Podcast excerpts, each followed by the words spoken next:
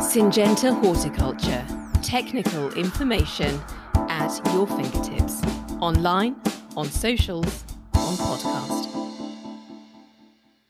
Rust diseases can strike at most times of the year, but like botrytis and mildews, which we featured in my last two blogs, they can be a particular problem in glass houses and polytunnels during the colder months, when it's often a challenge to keep crops well ventilated and humidity under control. Rusts are caused by a huge group of fungal pathogens. There are well over 150 of them, Puccinia being the most significant. Estimates of the number of species vary, but run to many thousands.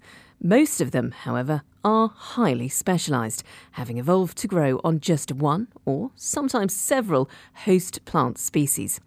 They usually have highly complex life cycles, needing two different host plant species to complete them in some cases, and involving several different kinds of spores.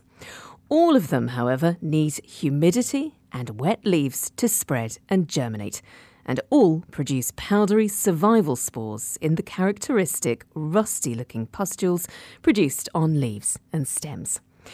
One reason rusts are tricky to manage is that the pathogen can survive as symptomless infections for some time.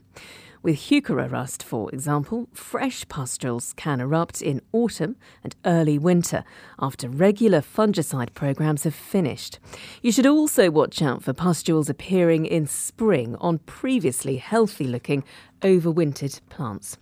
So, what should we be looking for? Well, symptoms between rust species can be variable.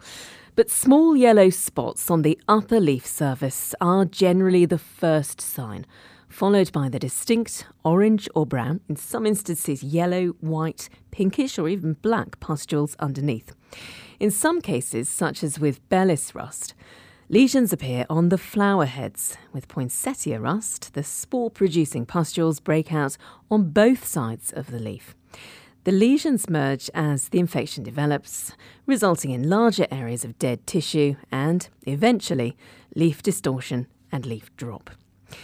Well, good cultural practice is the first line of defence, starting with sourcing cuttings, young plants, and liners only from trusted sources. And end of crop or end of season hygiene is also particularly important. Ventilation and air movement prevent zones of high humidity, which favour the pathogen, building up in glass houses and polytunnels. Adequate plant spacing also helps, especially in crops with relatively dense arrangements of foliage. So, if you're using overhead irrigation, for example, morning applications gives leaves time to dry so that the crop isn't then sitting wet overnight. Weeds can be alternate hosts for some fungi, so make sure that they're well controlled around the nursery, whether you're growing under protection or outside. And as for fungicides, well, Amistar offers good preventative control of rusts, including when used in the very early stages of the disease development. And it is available for use on ornamentals under the extension of the EAMU authorization. Now, it should be used as part of a resistance management program that includes products with different mode of action chemistry.